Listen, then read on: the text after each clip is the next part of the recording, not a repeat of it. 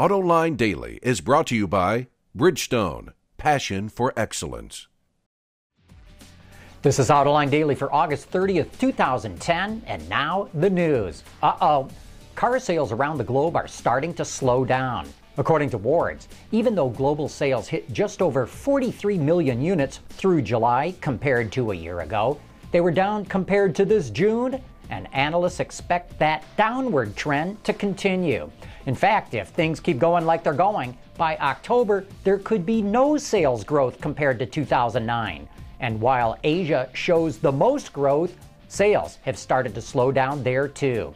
And in related news, the AP reports that analysts expect weak August sales in the American market compared to 2009 because the Cash for Clunkers program inflated sales last year. Speaking of sales, does styling sell cars? You bet it does. And when designers don't get it right, or when they come up with something that's just a little too far out there for the public, it's hard to get people to buy them.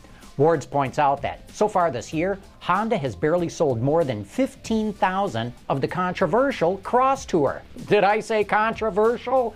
I meant to say ugly. The Acura ZDX with that goofy grille is doing even worse. They've sold fewer than 2,000 all year long. What was Acura thinking when it came up with that goofy jack o' lantern grin that it's slapping on the front end of its cars? Another new car with controversial styling that's dead in the water? The Lincoln MKT. They've sold fewer than 5,000 this year.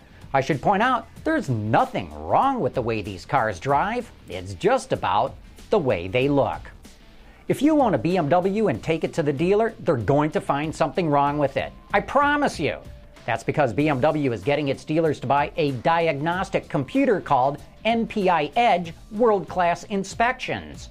Wards reports that it does a lot more thorough inspection of a car and typically finds something that adds about $125 to a customer's repair bill. With car sales down, dealers are surviving with their repair and service work, and a tool like this is going to make them more profitable. Citroën released details about its new vehicle, the DS4, ahead of its debut at the Paris Motor Show. Even though it's a four door vehicle, it has a coupe like design thanks to hidden rear door handles that are integrated into the body. But that's not the only unique feature. It comes with a panoramic windshield, the ability to change the color of the instrument panel, and it features onboard ambient polyphonic sounds for alerts and reminders, allowing the driver to choose from four different sounds, which include some that are called classical, crystal symphony, jungle fantasy, and urban rhythmic. The DS4 comes with five engines, two diesel and three gas, and it goes on sale next year. Things are heating up again in East Asia, and no, Kim Jong il isn't the one ruffling feathers this time. According to the Wall Street Journal, Chinese Premier Wen Jiabao warned Japan that its automakers operating in China should pay workers more. This is the latest salvo in a spat between the two countries over business and manufacturing issues. It comes on the heels of those strikes a few months back that crippled Honda's and Toyota's production. The Premier's comments come after a call from Japan's foreign minister to improve the business conditions in China for Japanese companies. And you know, I got a feeling this story is only just getting going. And just when you think you've seen it all, if fart can mufflers or testicle shaped trailer hitch covers are not tacky enough, a company called Car Lashes has come up with an equally ridiculous yet somewhat less obnoxious automotive add on. As their name suggests, they've introduced eyelashes, eyelashes that stick onto a vehicle's headlamps. If you've always wanted to live Cars the movie, now you can, I suppose. Autoblog reports that a set of these oversized lashes can be yours for just about $25. For high rollers, you can get crystal eyeliner for another 20 bucks.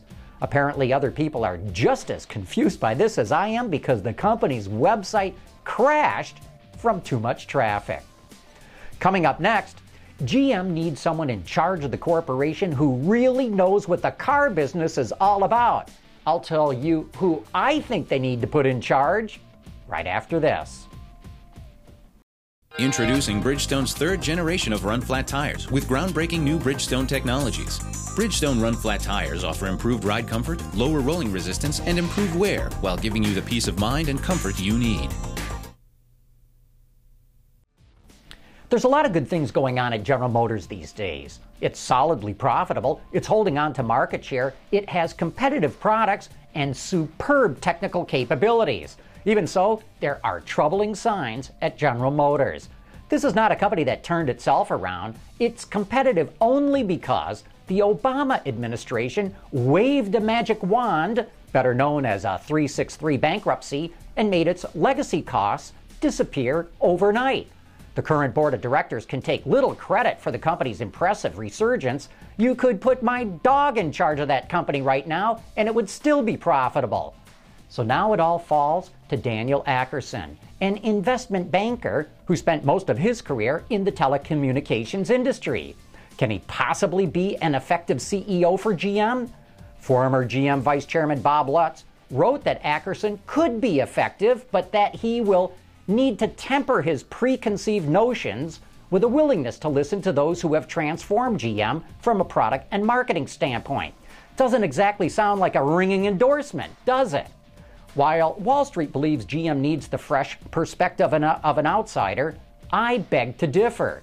GM needs someone who knows design, engineering, manufacturing, and marketing. Putting someone in charge of the company who has no experience in this is only inviting trouble. Akerson even questioned why the company needed to invest in a competitive four cylinder engine. Can you imagine the German or Japanese car company selecting a CEO from the telecommunications industry? They'd never do anything like that. GM desperately needs a well seasoned CEO who thoroughly understands the global automotive industry. So, my advice to the board is bring back Fritz Henderson. He knows the company inside out and backwards, knows the global automotive business, and had an impressive track record until he was unceremoniously dumped by GM. Hey, don't blame Fritz for the morass GM was mired in.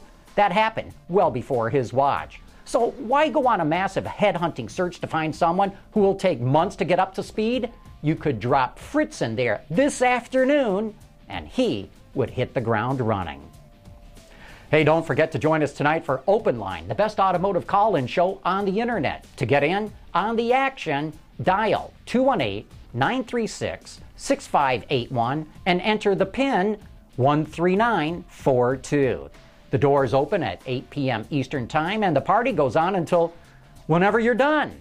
Stop in for five minutes or stay all night. Either way, it is a lot of fun. And that's it for today's top news in the global automotive industry. Thanks for watching. We'll see you tomorrow.